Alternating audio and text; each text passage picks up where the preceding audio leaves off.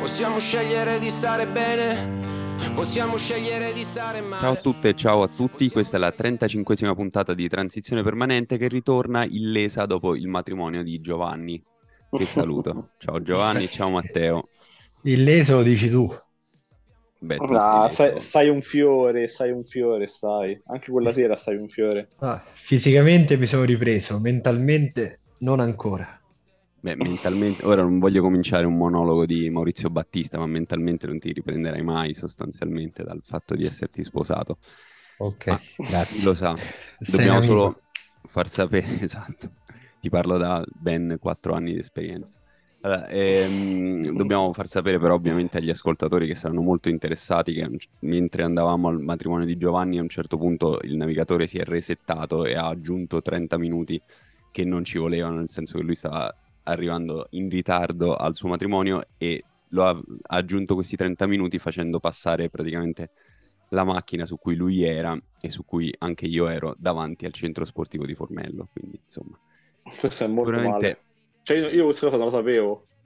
E questa cosa è successa e è sicuramente ben augurante per un lunghissimo ah, matrimonio, tanti auguri. Tra l'altro, mi ha, grazie, mi ha confessato sabato Giulio, il nostro amico che guidava la macchina, che non si è sbagliato il negatore, ha sbagliato l'uscita sbagliato lui. lui. Ma infatti io ne ero abbastanza certo. Vabbè, di questa cosa ne parleremo in privato perché noi dobbiamo parlare di una cosa importantissima, ovvero i numeri 35 della storia della Roma. Allora, ce n'è uno meraviglioso che io non ricordavo assolutamente che tale Filippo Franchi nel 2016-2017. Che... Ah, grande attore. Eh, immagino che dagli amici sia chiamato Pippo Franchi e va bene, questa la mettiamo da parte. Eh, poi c'è stato un pilastro della storia recente della Roma come Vasilis Torosidis dal 2012-2013 al 2016-2017. Fatemi, fatemi dire che io e mio fratello ma... abbiamo di Torosidis un santino Ah, ecco, una, una, vecchia, una, vecchia, carta, diciamo, di quelle proprio classificate che è stato messo su una libreria, cioè il Santino di Sorosidis. E, e vuol dire, abbiamo un buon motivo perché, per cui sia lì, grande Vasilis.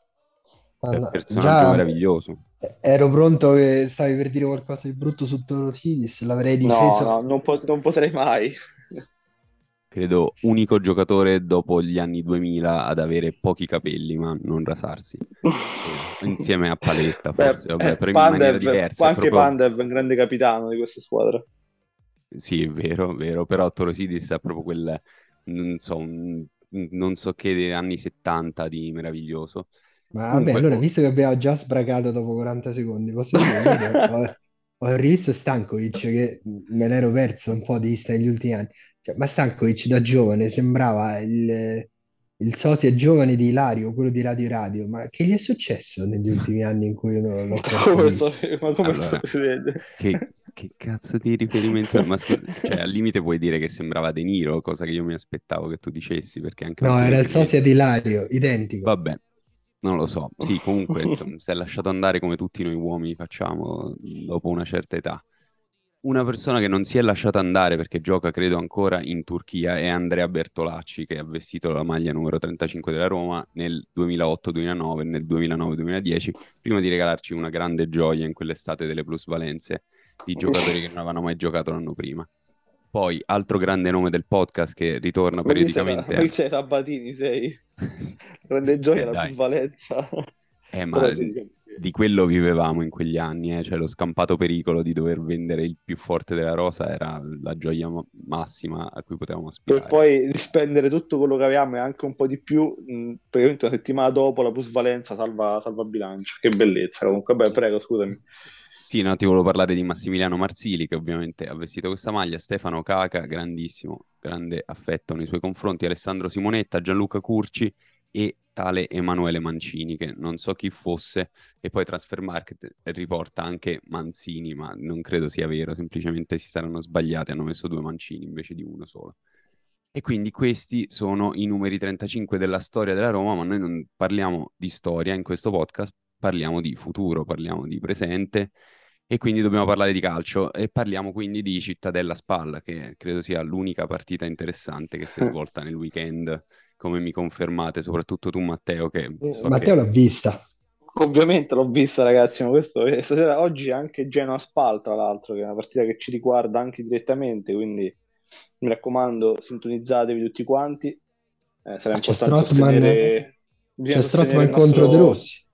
Esatto, bisogna sostenere il nostro vecchio capitano, è una partita delicata e quindi, no, a parte gli scherzi, l'ho vista la partita, ho, ho sofferto veramente tanto, cioè obiettivamente la Serie B, cioè, io lo- lo la, la- la seguo già per il Frosinone, Eh, però ragazzi veramente la Serie B non si può guardare, cioè, ci sono, in alcune partite succedono cose mh, magari ecco esaltanti, no? Quei grandi gol, quelle grandi... perché ci sono dei talenti indubbiamente nascosti però poi il livello è così basso che se la partita è bloccata o non, non offre spunti è, è doloro- veramente è fi- cioè, fisicamente doloroso vedere le partite.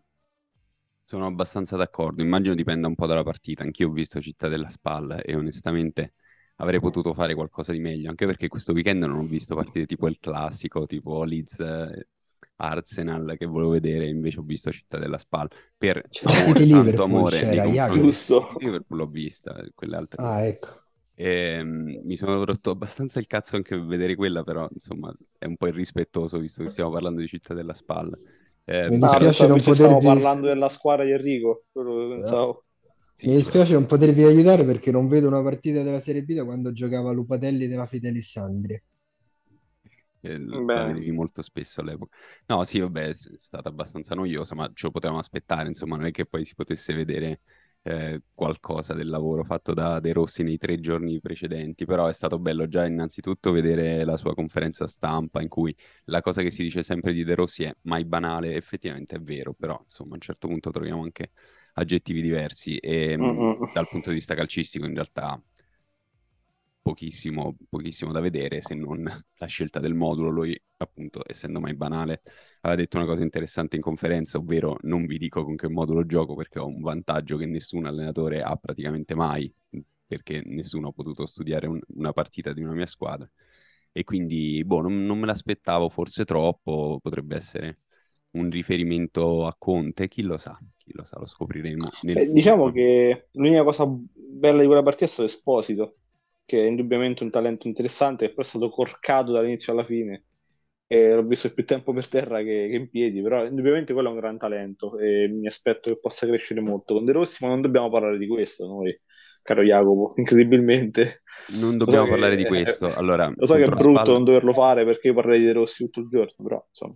contro la Spalla e contro De Rossi forse ci giocheremo nei quarti di finale di Mm. Coppa Italia se la Spalla appunto vincerà contro il Genoa nella partita che si giocherà oggi pomeriggio alle 18 noi registriamo di martedì eh, ma dobbiamo parlare di Sampdoria-Roma perché abbiamo parlato finora di Città della Spal perché è veramente difficile dal mio punto di vista parlare di Sampdoria-Roma perché quello che è successo è relativamente poco. Ho trovato uno degli articoli dei vari giornali, forse era ripreso dal eh, Messaggero, se non sbaglio, che dice la Roma segna, controlla e vince, Ferrero rischia, lo salva la polizia. E credo che più o meno la serata di ieri sia riassunta in queste poche parole.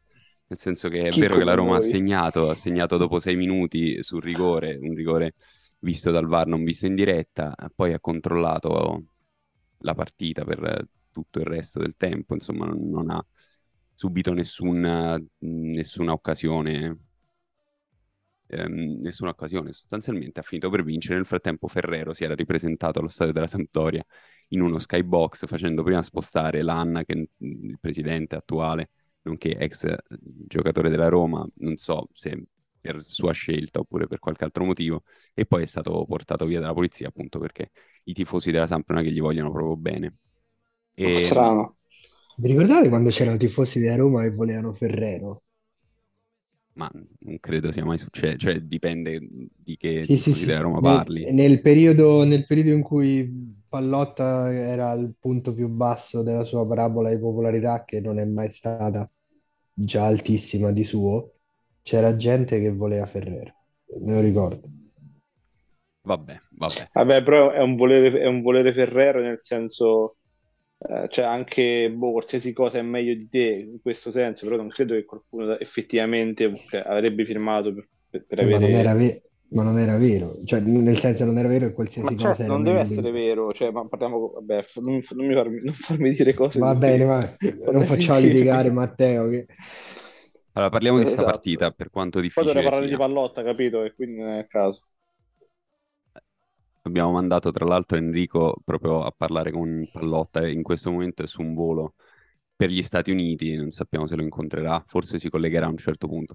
Ah, in realtà sta eh, impersonificando, diciamo, tutta la, eh, il periodo pallottiano della Roma perché ha appena speso 25 dollari per il wifi sull'aereo, ma il wifi non prende, quindi sicuramente non si potrà collegare con noi, ma probabilmente non potrà nemmeno, non lo so, controllare WhatsApp. E più o meno è questo che ha fatto Pallotta, allora, non lo so, non, non vogliamo parlare Vabbè, di. Dai, allora parliamo di sta situazione ci partita. è Io, sfuggita di mano. io, io vi chiedo di parlarmi di Sampdoria-Roma, vi pongo un solo limite, ovvero che parlando di Camarà non dovete usare le parole dinamismo, passo, fisicità e corsa. Vai Matteo, dimmi come hai visto questa partita. Allora, mi hai tolto dinamismo, però è una parola che ci sta. Però, vabbè, a parte que- allora, la partita come l'ho vista, diciamo, le, le prime 20 fino al rigore ero in macchina e ho visto il rigore in macchina e al- nel momento in cui la palla è entrata in rete ho suonato il clacson con grande vigoria e, e, insomma, ripetute volte, quindi ho, ho deciso di festeggiare a modo mio. La partita, secondo me la Roma ha individuato una strada, Mourinho ha individuato una strada, la sta, la sta seguendo. Credo che stia cambiando qualcosa. È andato di fatto che diciamo, nelle ultime due o tre uscite la Roma abbia cambiato modulo, se così possiamo dire, perché si parla di, un- di uno che potrebbe essere considerato un dettaglio, perché passare da 3-4-1-2 a un 3-5-2, quando il trequartista e il nuovo interno sono sempre la stessa persona, potrebbe dire che si tratta di numerini, però indubbiamente portare Pellegrini sulla linea di centrocampo dà una mano ai due centrocampisti titolari di questa squadra, almeno fino ai giorni di Wijnaldum, che insomma eh, non è, non è- non è poco avere un po' più di copertura, avere un giocatore in grado di dare una mano eff- mh, effettivamente, insomma, a, a una, una coppia che fatica tantissimo a livello di, di passo e di, di ritmo di gioco. Ieri c'è stata la sorpresa di Camarà, titolare, che non era una cosa eh, immaginata da nessuno. Non c'era un giornale eh, che ipotizzasse Camarà dal primo minuto. Secondo me è stata una cosa vincente anche perché eh, la- in campo c'era Camarà alto e Pellegrini più basso. Camarà è stato usato come ehm, è stato messo in marcatura, diciamo, su Villar, che ha dimostrato anche ieri di essere un giocatore praticamente inconsistente, Mm, nel senso che se- cioè, lui senza palla è veramente, è veramente nullo. E- e se- e il suo problema è questo, secondo me lui dovrebbe giocare più avanti. Eh, vabbè, però, vabbè, ora non, non parliamo di Villar. Eh, però ecco, diciamo che la- approfitti le, solo perché non c'è Emanuele. le vere, le vere novità, beh, tanto comunque sta Jacopo, quindi le vere novità però secondo me sono questa, la- il, duo, il duo offensivo che porta i risultati anche senza palla, la coppia di attaccanti, che si distribuisce meglio il pressing, ti, ti aiuta anche da un punto di vista delle uscite, ti aiuterà, diciamo, lavorando nel tempo. E poi ecco, secondo me Camara a centrocampo, anche in linea 3, ti dà soluzioni differenti che prima non potevi neanche immaginare. Proprio per, per ovvi motivi, non perché eh, Cristante e Maggi sono delle pippe, non è questo ovviamente, perché non è questo il caso, però ecco, lui alcuni inserimenti che ha fatto, alcuni, ehm, alcuni movimenti che fa Camarà alla Roma mancavano, mancavano proprio alla, a- alla squadra eh, in, in toto. E quindi ecco queste piccole accortezze nonostante le varie assenze che comunque rimangono purtroppo perché eh, Dybala sarà out ancora per diverso tempo, Wijnaldum eh, purtroppo idem, hai recuperato Karsdorp che va bene, eh, però ecco hai alcune assenze e mettere mano alla squadra con quello che hai finalmente perché così allunghi la squadra. Eh, anche Bove sta giocando un pochino di più, avre- avrete notato anche voi. Diciamo, secondo me così allunghi, allunghi la squadra e ti dà una mano. Poi, per- mh, diciamo, i miglioramenti, per i miglioramenti ci vuole un po' di tempo. Ci vuole un po' di tempo, i giocatori devono giocare insieme e devono trovarsi in campo. Però Camara, eh, scusatemi, Ebram e, e Belotti cominciano a, anche a, a trovarsi meglio in campo e secondo me da loro due dal, dal loro rendimento dipenderà tanto la stagione della Roma. Poi ognuno prenda questa cosa come, come preferisce, però ecco, è, è così, secondo me. Sì, qualcuno ha questo fatto che dipenderà da Berotti e Ebram.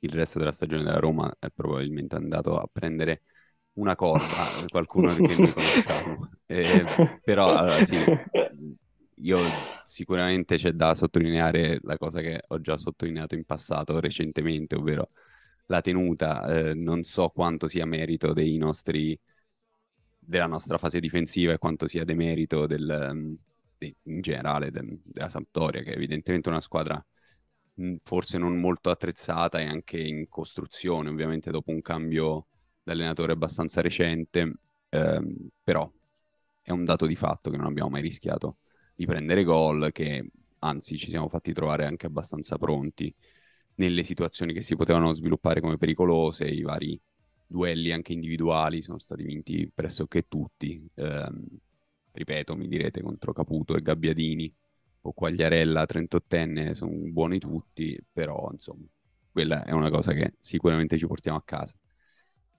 Al di fuori di quello, insomma, palla a noi, come al solito, si sono viste cose non particolarmente entusiasmanti. Non so se dire come al solito, perché poi è uscita recentemente, credo che l'abbia postata forse anche tu, Matteo, questa classifica sulle cinque leghe principali europee con la Roma al terzo posto per expected goals creati, eh, a fronte ovviamente di una conversione minima eh, se comparata per esempio al City. Credo che fossimo, non so se la posizione sotto, due posizioni sotto al City, ma il City ovviamente ha segnato molto di più di, di quanto ha creato, mentre noi abbiamo segnato più o meno la metà. Di nuovo secondo un parametro statistico veramente patetica questa cosa sì, sì, veramente vabbè. patetica.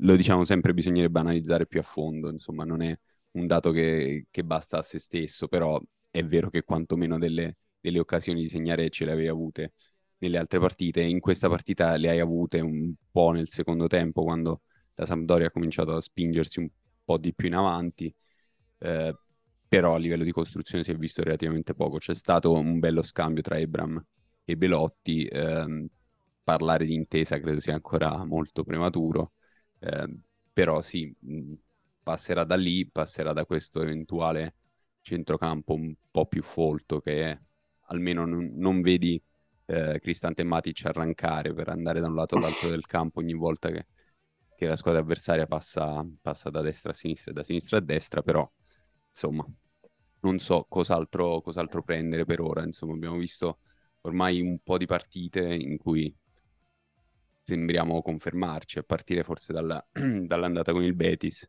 Ehm, non ci sono stati picchi particolari, diciamo. Giovanni, tu vuoi aggiungere qualcosa su Sampdoria Roma o ti vuoi proiettare nel futuro? No, nel futuro meglio di no.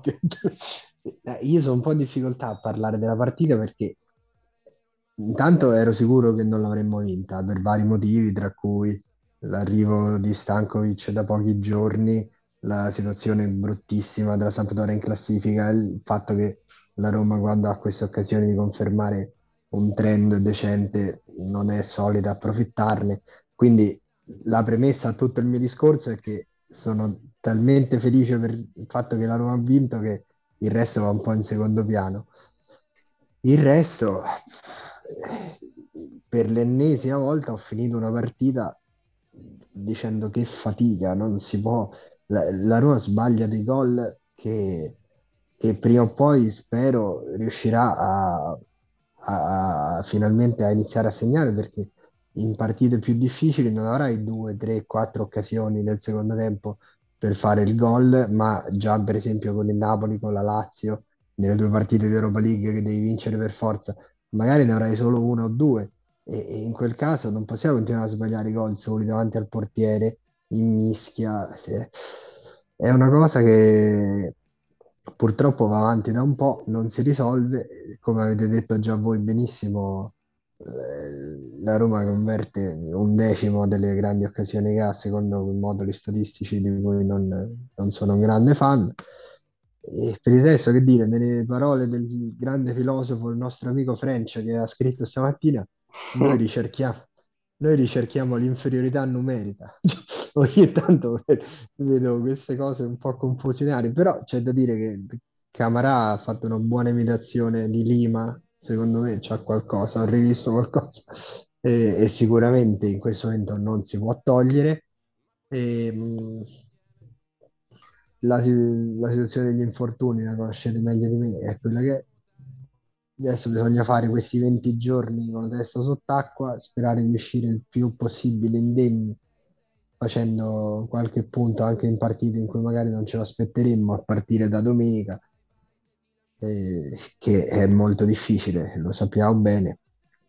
Speriamo di poter tirare fuori il coniglio al cilindro. E poi arriviamo alla sosta e tiriamo una linea. A gennaio la Roma sarà un'altra squadra perché torna Dybala, torna Wijnaldum, spero che il presidente possa venirci incontro e aiutare magari sul mercato mettendo un potenziale titolare in qualche rotazione in difesa, perché me la difesa della Roma, nonostante la buona prestazione di ieri, continua a non piacere e siamo aggrappati a Smalling che non gli venga mai il raffreddore, visto che con Bulla ha fatto la fine della mummia il film con Tom Cruise. e... e poi con Bulla non gioca e si fa male, io un po' basta. Cioè. Quindi, abilità. Ma, ma abilità lui di noi.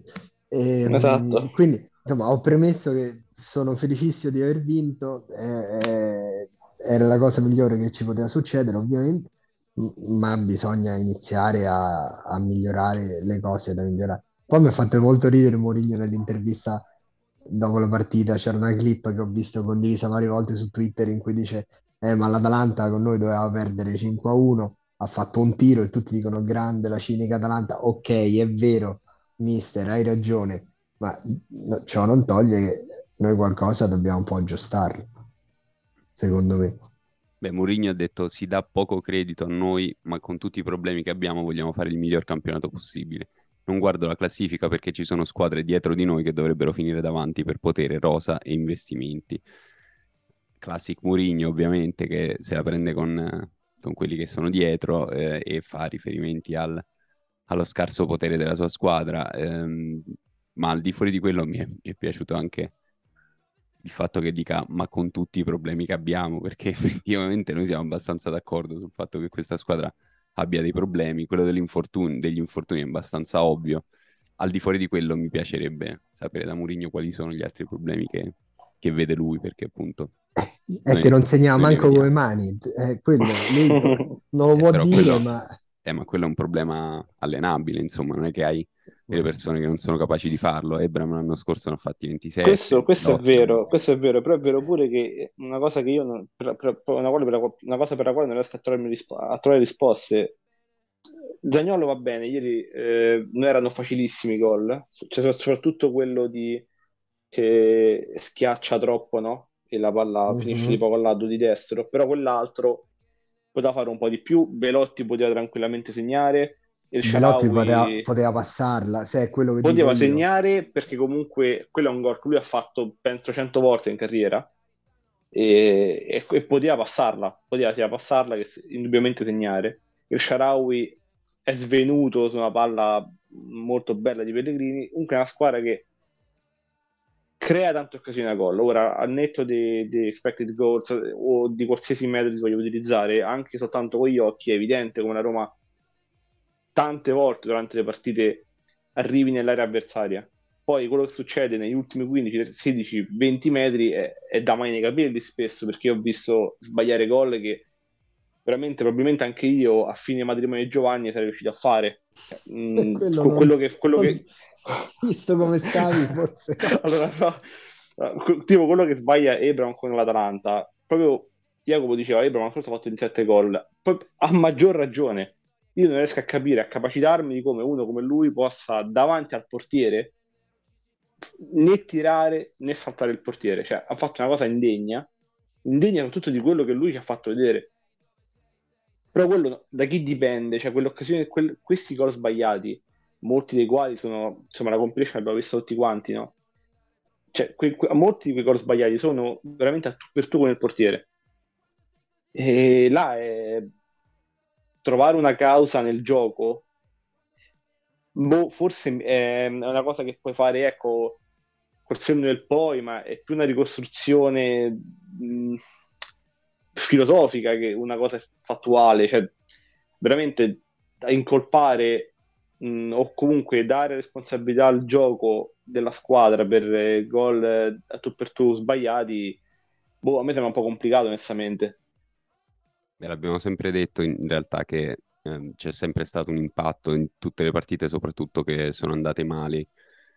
C'è stato un impatto degli errori individuali, che siano in fase difensiva anche, anche dal punto di vista realizzativo. Ciò non toglie ovviamente che la squadra rimane espressione di come la sta gestendo l'allenatore, quindi non credo che si possa completamente slegare il discorso e dire Ebram sbaglia perché Ebram invece l'anno scorso segnava perché Mourinho lo metteva bene in campo. Eh, no, ma io, io, ma so, io credo cose che difficili da giustificare. Sicuramente sono cose complicate, sono cose proprio difficili. Cioè, credo che anche loro, dovendo analizzare magari no, le partite del giorno dopo, quando Mourinho chiama eh, Zagnolo o, o Ebram o Belotti, fa ragazzi, ma mi spiegate come stracazzo avete fatto a non fare questo gol? Io credo che, che in quei momenti ho un po' di sconforto perché effettivamente credo che anche gli stessi interpreti abbiano molto poco da dire, no? Cioè, eh, oggettivamente, eh, però eh, indubbiamente è così. Cioè, se la Roma, io faccio sempre, cioè, penso, poi non faccio mai, però penso sempre a questa cosa. La Roma di Rudy Garziano, quella che per esonero, era una Roma mm-hmm. che faceva pochi gol, ma tirava anche poco. C'era una Roma che era arrivata alla, alla canna del gas, palesemente, o, o, la Roma di Ranieri, eh, quella cui abbiamo cercato di lanciare la coppia Chic-Zego, vabbè questa roba orre- orrenda che cerchiamo di dimenticare sempre, eh, evidentemente non, riusci- non, riusciamo mai. Quelle erano squadre che creavano poche occasioni da gol. Tu vedevi queste partite che finivano magari 0-0 o perdevi 1-0 o vincevi 1-0 ma magari con un tiro in porta. Invece questa squadra tira, tira tanto, arriva tante volte nell'area avversaria, magari non arriva con un gioco che può piacere a Ecco, French probabilmente a sentire queste, quello che sto dicendo io si sarà, boh, sarà tagliando le gambe, non so, qualcosa no, ma già... di... Se, se, ha sentito dieci minuti fa sta già facendo gargarismi con l'isoform quando abbiamo detto la coppia Belotti e Ebram, quindi... sono, sono sicuro però ecco, che altro Giovanni di... quando tu gli hai attribuito una frase assolutamente decontestualizzata per la quale chiunque potrebbe ma che c'entra, un po' in mezzo. L'ho fatto un po'. No, però sono d'accordo con Matteo e mi è capitato di parlare anche con altri amici della Roma in questi giorni. Ovviamente noi non stiamo dicendo, credo, nessuno di noi pensa che la Roma giochi come il Liverpool del 2018 e ne- nemmeno gioca come, che, che ne so, una squadra meno bella ma comunque decente che viene in mente. Nonostante questo riesce a creare alcune occasioni, alcune che se le costruisce anche abbastanza bene, alcune per spunti dei singoli sicuramente, ed è lì che bisogna migliorare perché poi una su otto di queste occasioni viene trasformata in gol. Non stiamo assolutamente dicendo che la Roma è una squadra incompresa perché gioca benissimo e non vince tutte le partite 4-0. Questo assolutamente no. Vabbè, l'unico dato di fatto che possiamo prendere in considerazione la classifica perché la Roma è quarta, che è l'obiettivo stagionale. Ma la cosa più incredibile ah, è che a soli... di chi? Parlate per voi. Dai, Io non ho nessun... Ovviamente, ovviamente scherzo, mi, mi, rifiuto di far passare questo messaggio. Quindi Io non ho nessun obiettivo stagionale, è ancora meglio, guarda.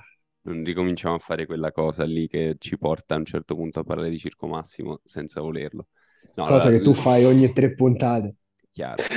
La Roma è quarta a soli quattro punti dal Napoli. Contro chi gioca la prossima partita la Roma? Contro il Napoli. Napoli.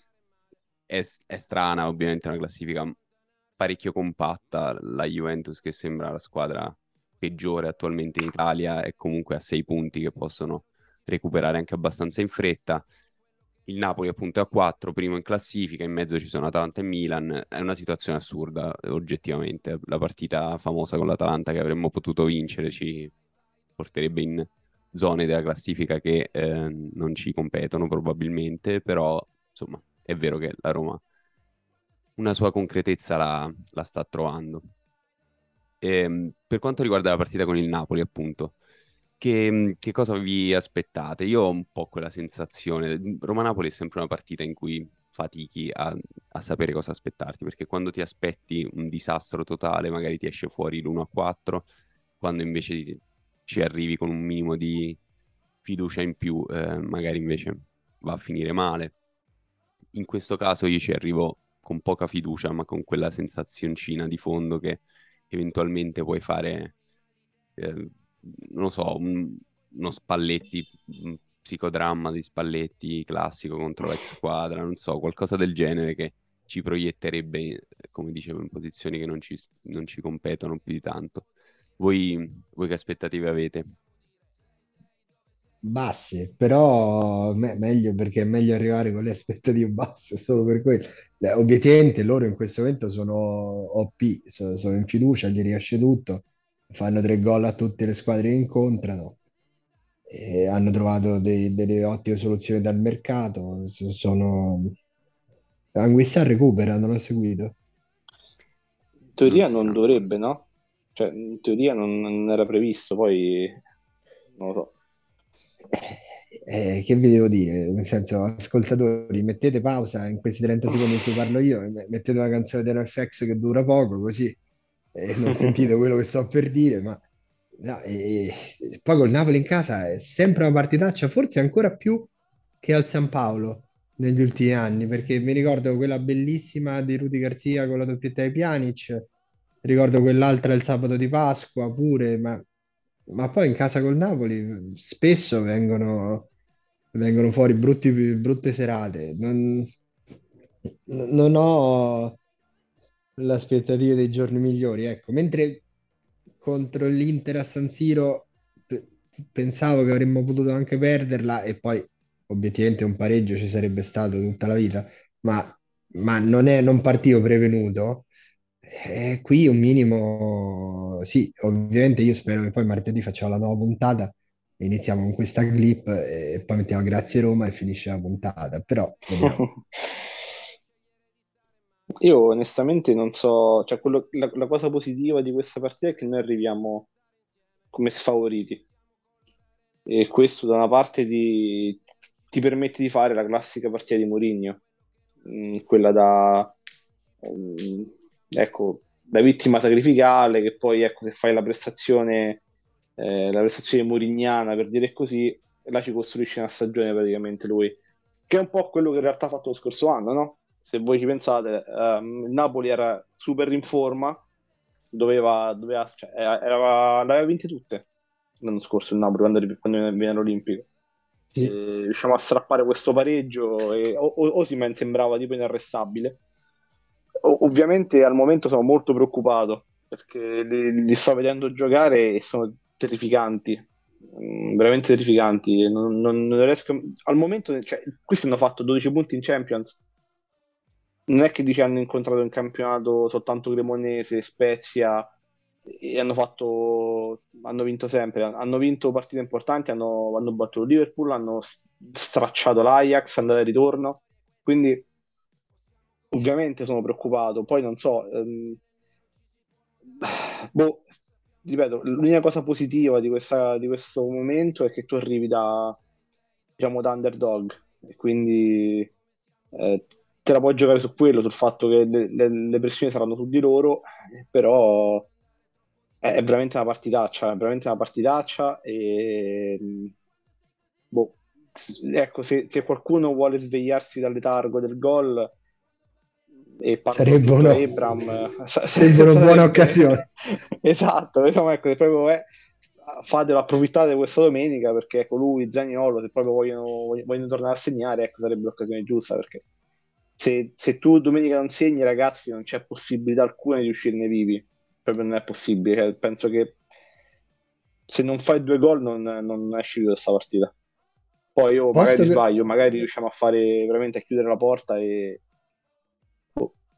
Posto che secondo me ovviamente giocheranno Camarà più altri 10, come vi aspettate che metterà gli altri? Intendo, vorrei sapere da voi, sia sui terzini perché alla fine ha riposato Spinazzola, quindi me lo aspetto anche se io non è che sono proprio un grandissimo fan di Spinazzola, Io credo che Zaniolo non dovrebbe partire titolare. C'è questa cosa che lo butta un po' a metà del secondo tempo per buttarla un po' in caciara con gli strappi e farsi un po' inseguire i difensori. Non lo so, voi secondo voi come ci presentiamo? Difficile, molto difficile da, da capire. A me ha stupito anche abbastanza il fatto che lui ieri abbia tirato fuori Ebram e non Belotti per primo, insomma, la prima sostituzione in che ha fatto, quindi non so se è appunto un'indicazione del fatto che Belotti ha giocato di più ieri perché non giocherà, sa- è veramente difficile capire, capire cosa potrà succedere. Il discorso del centrocampo a tre può avere senso, non sarei sicuro al 100% nemmeno di quello. Mi sembra anche un po' quel tipo di partita per rilanciare in realtà un ragazzo in difficoltà come Zaniolo. Ieri a fine partita si è visto Mancini che lo va a abbracciare, cioè è evidente che lui sta soffrendo e che i suoi compagni lo sanno e un allenatore come Mourinho però con queste posso cose ci dire, un posso po'. dire, posso dire padre, padre, posso dire cazzo. Allora io vorrei No, capire, no? no, Allora, ci questo, questo ragazzo, questo ragazzo ha, ha fatto il gol decisivo in finale, che è stato tipo uno dei momenti più alti della storia recente della Roma. Come siamo An- finiti in, in questa fase di- di- di depressione calcistica che lo porta a dover essere consolato a fine partita dai compagni dopo una vittoria? Come siamo arrivati a questo? Mi- qualcuno mi aiuta per favore a, a capire questa cosa? Vabbè, allora va detto che se levi il gol in finale, comunque anche l'anno scorso ha avuto alti e bassi, poi veniva da due infortuni ok. gravissimi, ma Però, ripeto, saprei. hai fatto, hai fatto il gol in finale, se- praticamente tutto il festeggiamento c'è stato a Roma, lui è stato il motore, ricorderete tutti anche come. Io davvero mi, mi aspettavo un, un inizio di stagione completamente diverso. Una- No, io, un- io cioè, vorrei dire una cosa a Zaniolo, però, perché se gioca col Napoli, co- con, la Lazio, con l'Helsinki, con chi volete, a parte starci con la testa nelle occasioni in cui dovrebbe passarla invece di tirare o viceversa, deve stare con la testa sulle spalle perché col Betis fa il fallo di reazione, espulsione forse leggermente severa, ma comunque la reazione scema la fa. Ieri la rischia un'altra volta, sì, sì, anche quella, anche quella non, grazie arbitro, insomma, ma lui la deve smettere che una partita su tre ti rischia di farti rimanere in 10 perché, come abbiamo detto prima, adesso abbiamo 20 giorni bruttissimi in cui non siamo nemmeno così tanti. Se oltre a questo e agli infortuni aggiungi pure il fatto che lui è una bomba a tempo e gli si chiude la, la- la- la cosa, stiamo un po' attenti per favore, eh. E mi ricordate da quant'è che non segna Zaniolo in campionato contro chi ha segnato l'ultimo? Cazzo, eh, col Eh, Napoli. Mm, Ho concluso, vostro onore. No, eh, va- vabbè, di, di Zaniolo Segnate- giocatevi tutti il gol di Ma quando ha segnato col Napoli? Eh, que- Sembra troppo tempo fa, vero? E invece, Ma scusa, non ha segnato il Shaarawy l'anno scorso? Eh, non era No, l'anno l'anno, eh, scorso, l'anno Giovanni. scorso sì, eh, si parla di... Ah, parla in di... casa! C'era Fonseca. Ah, no, no, perché poi fuori ha segnato però. Ha, ha segnato, Sì, in l'altro anno ha casa, in seg- casa... l'altro anno ha segnato con l'Atalanta a Bergamo, Sì, sì, sì, no, in campionato in casa non segna da, da- da allora. che è stato tra l'altro il mese migliore della carriera di Zaniolo, tra Napoli, Milan, eh, tutto quel periodo lì. Sì, tra l'altro. E boh, io questa cosa veramente fatico a, veramente a comprenderla perché non... eh, no- non lo so, mi sembra una, una- una- una crisi veramente mediatica più che... mm, non- fatico veramente a comprendere come siamo arrivati al fatto che lui debba segnare per sbloccarsi come se fosse eh, Lautaro Martinez che non segnava da 43 giorni e comunque Lautaro è una punta, è come... ecco, Abraham deve segnare perché è la punta, il bomber della squadra, ok. Ma questa cosa in cui ci siamo, mh, su- sulla quale ci stiamo veramente intortando, io è una cosa che non capisco. E, mh, boh, non lo so, però ecco, indubbiamente la scelta di Mourinho di, di lasciarlo fuori ieri è stato comunque un segnale. Probabilmente anche lui sta iniziando a pensare, o comunque sta, sta pensando che un, alt- un atteggiamento diverso nei confronti di Zaniolo può- potrebbe portare risultati migliori, perché finora lo ha sempre coccolato anche contro le evidenze, eh, perché dopo il rosso con il Betis, Mourinho ha- in, altro- in- in altri periodi della sua carriera avrebbe detto di tutto, al No, giocatore magari, Spurs. magari in privato gliel'ha detto, però sì, durante le interviste lo, lo anzi, mezzo difeso. Io eh, ero, fa- faceva sicuramente parte della sua strategia, ma eh, vediamo, chissà in privato che si sono detti, vediamo, non lo so ragazzi. Vedremo per quanto riguarda le altre scelte, insomma, sicuramente mi preoccupa la scelta che farà a destra perché eh, Zaleschi è una possibilità. Diciamo che mh, giocando da quelle parti poi Kvaratskhelia, ehm, essendo da quelle parti Mancini, che non è proprio il più rapido ehm, a assorbire eventuali tagli di Madonna, che, giocatori alle che sue spalle. ansia. Poi Società c'è Eh, Karsdorp Però- che torna, ma è stato fuori un mese, non so se lo Eh, rimetterei so, subito n- titolare così. Non lo escludo però, non lo escludo. Eh, vedremo, sì, comunque vedendo un po' il Napoli, vedendo questa nostra abitudine che abbiamo da anni di spalmarci sul campo ed allungarci anche in questa fase, a me sembra quasi scientemente, nel senso che cioè, spesso scappiamo indietro con la difesa a prescindere da quello che sta facendo il resto della squadra. Tutto quello che può fare il Napoli tra la nostra linea difensiva e la linea dei centrocampisti mi, mi preoccupa molto, ma non chiudiamo con una nota negativa. Oh, Eh, meno male. No, in realtà non ho nessuna nota positiva, quindi possiamo anche chiudere. No, allora, non abbiamo parlato di Europa. League.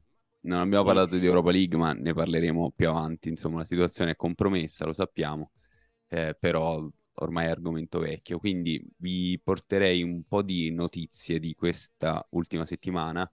Mancini, tra l'altro, ha parlato proprio di Zaniolo e della sua assenza in nazionale, ma anche di quello ci siamo stufati di parlare. E una cosa invece di cui Lo ha parla... insultato per caso? Ha detto che deve spararsi, che ha detto? Perché tanto, voglio dire, manca solo quello. No, in- no, in realtà no, ha detto che ha grandi qualità e che la le porte della Mm. nazionale sono aperte a tutti eh, e che comunque lui è stato chiamato quando nessuno lo conosceva, quindi questo vuol dire che Sì, noi pensiamo che possa avere grandi sei qualità. anni No, da allora, allora, però. su- sul fatto che non l'ha chiamato l'ultima volta, lui dice veniva da un infortunio, aveva giocato solamente due partite, chiamarlo per mandarlo in tribuna non ci sembrava giusto nei suoi confronti e quindi abbiamo preferito che rimanesse ad allenarsi. In futuro, se farà bene, verrà chiamato. Ma io dico, ma uno come Mancini che eh, non ha avuto una carriera in nazionale perché litigò malissimo con Sacchi, non mi ricordo dopo quale amichevole con l'Estonia o una partita di qualificazione, ma non dovrebbe essere in grado di capire un ragazzo così giovane con la situazione che ha avuto di, di esposizione mediatica, di recupero dagli infortuni, difficoltà in questo momento della carriera. Boh, nel senso, mi aspettavo. Se lo Sì, chiami sì, e lo mandi in tribuna due partite di fila, Sì. non è detto che gli stai facendo un favore. Per- No, però magari ci parli, gli fai... Poi a me della nazionale importa zero, quindi figuriamoci. Idem. Allora, magari... perché ne idem, stiamo idem, parlando? Ho un sacco di belle notizie da darvi, tipo Vai. cominciano Idem. le prime scaramucce politiche intorno allo stadio della Roma. C'è stata questa cosa bellissima che ho letto del vicepresidente della commissione all'urbanistica Marco Di Stefano, che si è presa con, eh, con l'assessore Veloccia perché dice che sta nascondendo le carte del progetto, cioè che non le ha fatte vedere agli altri. E mi sono anche domandato, ma questo Marco Di Stefano chi è? Eh, sono andato a cercarlo e mi risultava che era del PD. Poi in realtà ho scoperto che è passato recentemente dal PD a UDC Forza Italia. UDC st- sta per Unione di Centro, come voi ben sapete. Non sapevo nemmeno Ancora esiste ancora. UDC? Esatto, sì, credo che sia un vecchio democristiano che comunque era al PD fino a poco fa e adesso invece fa l'opposizione in comune. E comunque quindi si sta appizzando le, le carte del progetto Veloce a quanto pare, che è però intervenuto anche su New Sound Level e ha detto, gli hanno chiesto se è possibile che la Roma ehm, possa esordire nel nuovo stadio nel 2027-2028. Lui ha detto ci sono perlomeno 20 variabili indipendenti, quindi se tutte vanno in buca tecnicamente è possibile. Statisticamente nel passato non è avvenuto, quindi possiamo anche dimenticarci di, di- di questa data come benchmark per l'apertura. Ehm, ha parlato dello stadio anche Ignazio Marino, e qua insomma l'ho trovato più interessante sicuramente. Lui ha detto in particolare bisogna capire bene se effettivamente tutti i terreni coinvolti sono liberi per edificare lo stadio nel suo insieme proprio in quell'area e questo va bene. Poi ha detto la vicenda della progettazione eh, precedente si concluse con un nulla di fatto anche per le rilevanti problematiche sulla edificabilità e la proprietà delle aree scelte. L'altro aspetto che mi ha colpito in negativo, ha aggiunto Marino, è quello relativo al valore destinato agli- dagli imprenditori alle opere a vantaggio del pubblico. Ho letto che si tratta di circa 15 milioni su oltre mezzo miliardo di investimenti. Noi ottenemmo con la negoziazione 350 milioni di opere pubbliche su un miliardo e mezzo di investimenti privati. Quella attuale quindi mi sembra una cifra evidentemente inadatta a giustificare l'interesse Beh, pubblico. lo stadio per il quale ha trattato Marino effettivamente poi è sorto, è bellissimo. Beh, sì, non è colpa sua, insomma. No, no, però insomma, io, è, è- esattamente questo il problema di questo paese. È esattamente questo qua.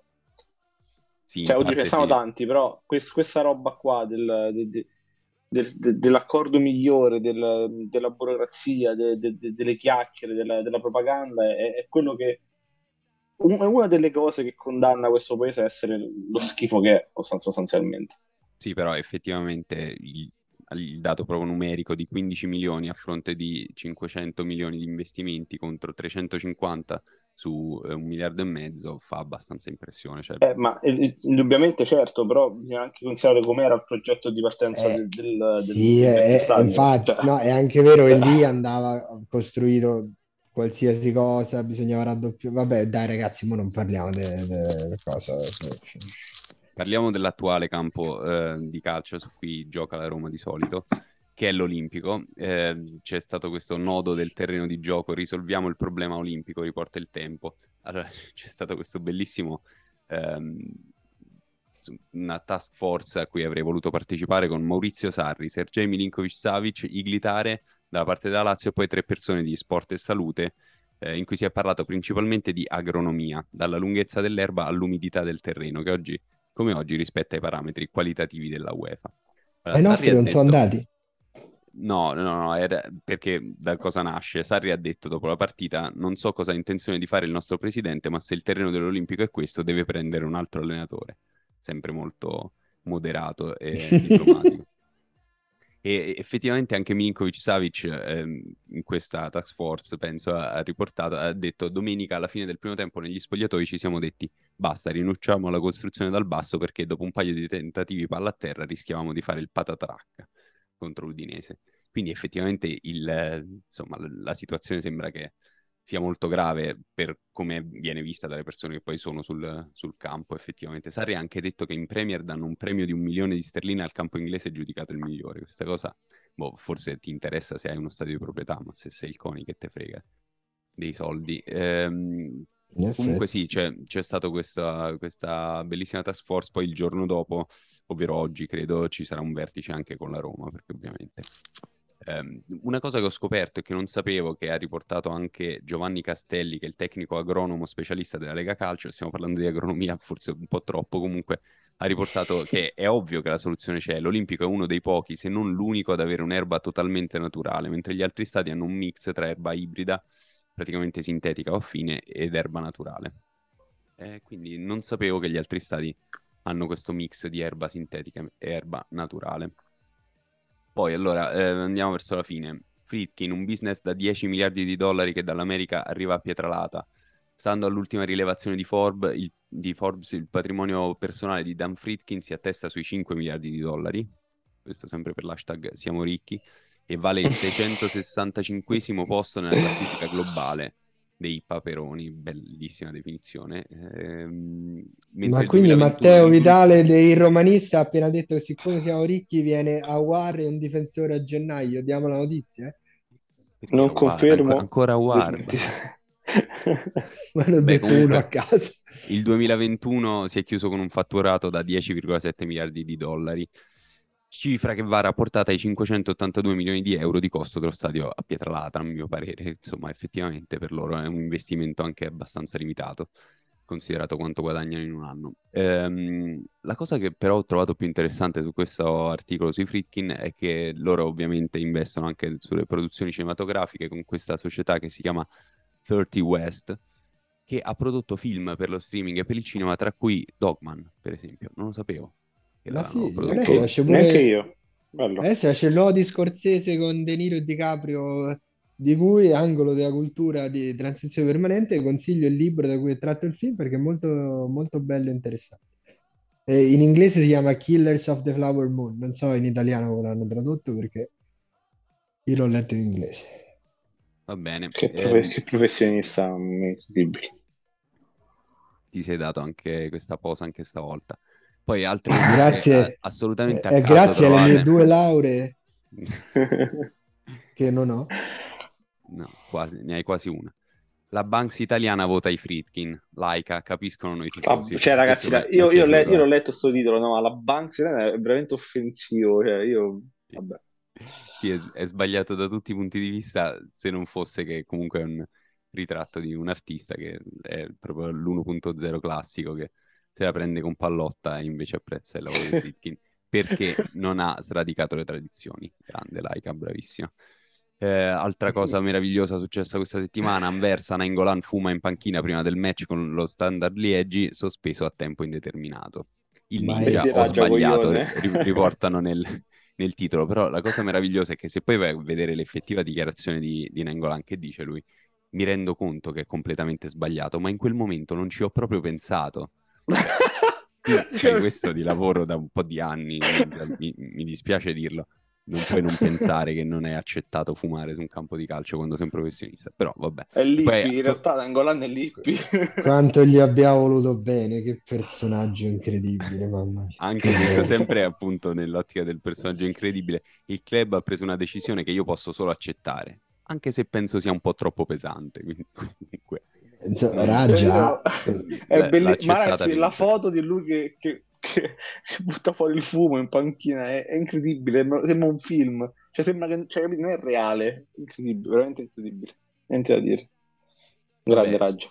Sulle notizie abbiamo praticamente concluso, c'è stato il pallone d'oro ieri sera, ha vinto Karim Benzema, come ben sapete, quello maschile, quello femminile, Alexia Putellas del Barcellona, trofeo Yashin a Courtois, Alisson secondo, Giovanni sarà contento, premio Copa l'ha vinto Gavi, premio Socrates Mané, non so che premio sia il premio Socrates, poi c'è il premio Müller per Lewandowski che è per il bomber, eh, o almeno così l'hanno riportato, eh, Povero Lewandowski è il Manchester City che però ha perso con Liverpool per la gioia di Enrico. Poi Lewandowski, per quanto eh, trovo- ho sempre trovato inutile il pallone d'oro, ma l'unico anno in cui l'avrebbe vinto l'hanno sospeso senza nessuna ragione al mondo, perché vabbè, la pandemia, ma eh, si facevano cose normali in tutto il mondo, bastava organizzare la cerimonia in un modo un po' diverso, invece no, siccome quest'anno lo vince Lewandowski, aboliamo il premio, dai. Vabbè, eh, Sì, Parliamo di calciomercato perché Lewandowski è un nome caldo, no, no, non è assolutamente vero, però calciomercato ci sono delle notizie questa settimana, arriva Solbakken, ci dice Austini sul tempo, raggiunto un accordo con gli agenti, si attende la firma sul contratto fino al 2027. Eh, mi è piaciuto il passaggio in cui dice sarà molto complesso anche per motivi assicurativi farlo allenare a Trigoria prima di gennaio o aggregarlo alla squadra per la tournée in Giappone, ma Mourinho potrà contare su di lui alla ripresa del campionato insieme ai recuperi di Dybala e Wijnaldum, quindi praticamente a gennaio noi arriviamo con Dybala, Wijnaldum e Solbakken e vinciamo il campionato, visto che lo dobbiamo volta a puntata. Vinceremo anche il prossimo campionato perché un'altra notizia di mercato è che la Roma è interessata a Vicario e io approvo assolutamente questa scelta come Anch'io. sostituto di Rui Patricio Vabbè, ragazzi, futuro. sta varando pure le mosche. Sì, ma non solo per quello, anche proprio, insomma, mi sembra Ti un piace il nome? moderno. No, no, un portiere moderno che capisce quello che succede in campo al di fuori di quello che succede solo nella sua area piccola. Eh, Quando l'altra sera ho visto, eh, i nostri ascoltatori non lo sapranno perché giustamente non sanno i, i messaggi che io e Jacopo ci mandiamo quotidianamente da vent'anni, ma quando ho visto l'assist di Alisson l'altro giorno, in cui poi, vabbè, ovviamente Salah fa una gran cosa, ma Alisson ci pensa di lanciarlo con il rinvio. E io mi sono ricordato di quando Jacopo mi scriveva, no, ma pure Olsen fa i laser pass, e ho detto, no, è possibile. Allora, tu eh, ripeti questa cosa tipo una volta ogni tre puntate. Questa cosa io l'ho detta in maniera ironica quando dopo le prime giornate in cui giocava Olsen e non riusciva a fare un passaggio a due metri, ho detto abbiamo un problema, amico. Eh, poi dopo un po' ho cominciato a fare dei passaggi decenti e ironicamente ti ho scritto questa cosa della pass che tu continui a riportare, ma insomma ci penseranno i miei avvocati. L'altro nome che si è fatto in settimana è quello di Mitrovic, in settimana, molto recentemente, mi, mi ha detto Giovanni, perché ha dichiarato qualcosa, in realtà relativo al passato, non è... E due ore fa ha detto che era- in passato è stato molto vicino alla Roma, lui sarebbe stato contento perché gli piacciono molto i tifosi. Questa cosa l'ha detta Mitrovic e adesso io vi chiederò invece chi ha detto altre cose. Per esempio, chi ha detto Tare non merita alcuna risposta? Tiago. Ma Matteo Vitale, oltre Diaco Pinto? Sì, allora, io la cosa di questa vicenda che ho trovato più interessante è il, il modo di ragionare di Tare, che voglio immaginare che abbia pensato, ma sto parlando degli studenti alla Luis, chi vuoi che riporti quello che io vado a dire? Perché cosa è andato a dire agli studenti della Luis? Che ha, ha definito Roma, Juventus, Inter e Milan come club tecnicamente falliti, tenute in vita dal fatto che il sistema ne ha bisogno, che non mi sembra proprio una dichiarazione che ti aiuterà anche solo nelle negoziazioni sul mercato. Ma poi tu pensa, ma tu poi tu pensa davanti a studenti che comunque studiano questa materia, quindi probabilmente avranno detto: Ma questo cosa, cosa sta- da dove viene questa persona? Vabbè, da, da quale ragazzi, pianeta? Cioè, Abbiamo vabbè. parlato del pallone d'oro e di Tare, non lo so. Ha Mo anche detto che la Conference? League è la competizione dei, pe- dei perdenti. No, eh, peggio forse. Allora vi riporto Se sei un'altra frase. attento, se sei molto attento a quello che dice, perché Ora mi poi dovete vedete dire eh. E adesso che Matteo ha detto questa cosa, la Lazio vincerà la Conference League del 2023. No, vabbè, eh, sì, sì, io quello dico, voglio vedere se poi non, non dovessero arrivare terzi nel girone di Europa League. Voglio, voglio vedere poi che dici. Ma dai, è impossibile, cioè, c'hanno pizza e fichi. Allora, mi dovete dire, non, non- non ci concentriamo troppo su Tare, mi dovete dire chi ha detto questa cosa qui e su chi l'ha detta. Io non capisco come la Roma lo abbia scaricato, è un mostro, un campione vero. Eh, È difficile perché ne abbiamo scaricati tanti. Potrebbe essere per esempio Juan Jesus che ha segnato domenica, ha fatto No, questo Napoli, non, non lo direbbe ne nessuno, questo di, di non lo direbbe nessuno. fermi tutti, l'ha detto Ma- il procuratore di Scamacca. No, No, avrebbe, al- avrebbe almeno del senso, no, l'ha detto Lotito parlando di Pedro. Eh, Oh mamma, ma non dico niente perché c'è Roma-Lazio tra poco, basta. E allora ti riporto un'altra, un'altra frase molto importante. Il rigore di Roma-Liverpool me lo sogno ancora la notte. Chi l'ha detto? Ci- Ciccio Graziani. No, lo ha detto Trent Alexander-Arnold facendo riferimento al rigore assegnato alla Roma che ha portato la Roma in finale di Champions League. Mi, mi piace ogni tanto ricordare Trent eh, a Giovanni che ancora Eh, ma ricordiamo che Jacopo, ancora se lo sogna eh, la notte. Jacopo è venuto prima del matrimonio a casa per andare poi insieme tutti in macchina e ovviamente la prima cosa che ha fatto è entrato a casa mia, è andato a vedere la foto incorniciata con dedica di Alexander Arnold che mi aveva regalato e, e stava lì, rideva, diceva che regali che te faccio, mamma mia. Sono una persona molto Ma, ma- ma l'ha fatto compiaciuto, cioè lo diceva compiaciuto o un po', un po' rattissato? No, no, era proprio contento. Ah, bene, bene.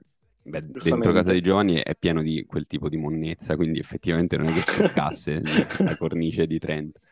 Eh, comunque sì, Graziani ha detto questa cosa, ha anche detto, gli hanno chiesto di Cabrini che riceveva tonnellate di lettere e regalucci dalle ammiratrici, a lei niente, e lui ha detto, eh, Antonio era speciale, uno scapolone, io invece ero già ammogliato, quindi era per quello, capito, che andavano da Cabrini, non da. Assolutamente.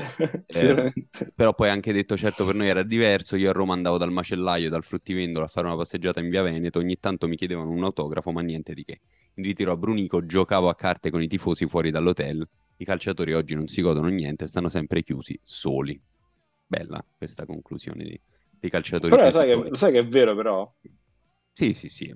Insomma, è Però non voglio fare, non voglio fare il superficiale, però Cesarone, no? Però è- è, mh, il contatto, contatto pubblico-calciatore è andato completamente a farsi benedire anche rispetto a dieci anni fa. Vi ricordate i tiri che faceva la Roma?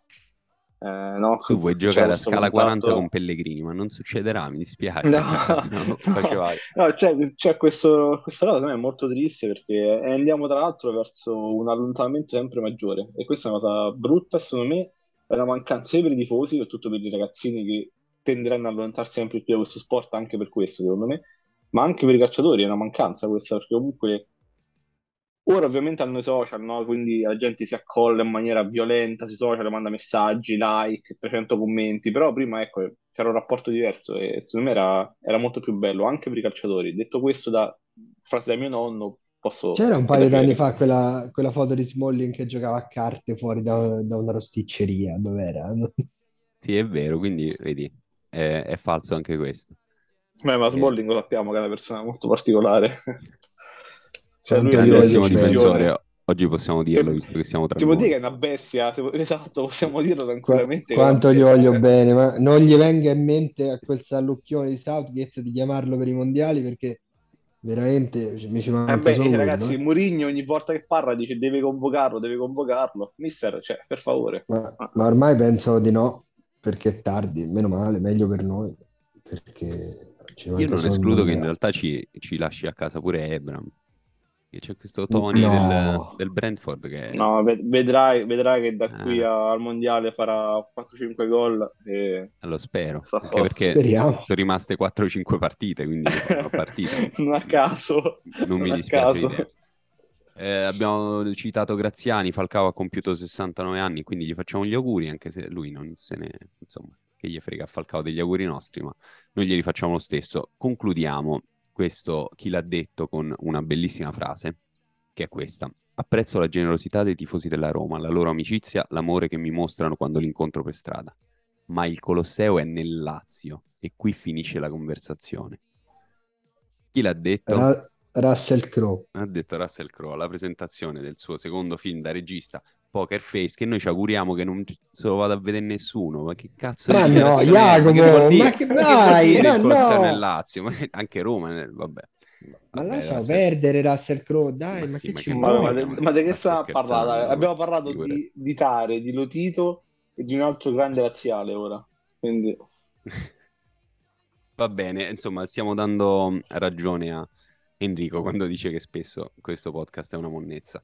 Con questo eh, ringraziamo soprattutto le persone che lo ascoltano e che l'hanno ascoltato fino, eh, fino a questo punto e vi diamo appuntamento a molto presto, spero la prossima settimana, se eh, i miei compagni di podcast non battono la fiacca. Gio- eh, Enrico ci dovrà raccontare come sono andate gli incontri con Pallotta per rilevare il suo ristorante di Boston e mh, saluto ti tutti, ricordate quando Matteo Giovanni. andavano a insultare tutta la famiglia sulla pagina Facebook? Incredibile, comunque. Vedi, questo è appunto, bi- bisognerebbe fare un- un'analisi un po' più profonda, cioè è vero che i giocatori all'epoca giocavano a carte con, con i calciatori in ritiro, però non andavano a insultare eh, la sorella di Pallotta su, su Vabbè, questo Facebook, vale a dire a Zebina, questo diciamo alla su- Zebina, magari. Comunque eh. io se va tutto bene dovrei essere a Boston tra fine giugno e inizio luglio e ovviamente l'unica cosa che voglio fare nel mio periodo a Boston sarà andare a cena al ristorante delle sorelle di Pallotta. Vi, vi terrò aggiornati su, su questa cosa interessantissima. Abbiamo Bene. cominciato con Giovanni che si è sposato, concludiamo con il motivo per cui divorzierà molto presto. Ciao a tutti, grazie a tutti. Ciao Ciao, ragazzi. Forza Roma. Sappiamo quello che non si può dire ma non ci piace, lo vogliamo dire Sei, sei, dove sei, sei, sei, dove sono io, come siamo solitari stanotte Vai, vai, dove vai, vai, vai, se ti lasci andare a male non andare troppo distante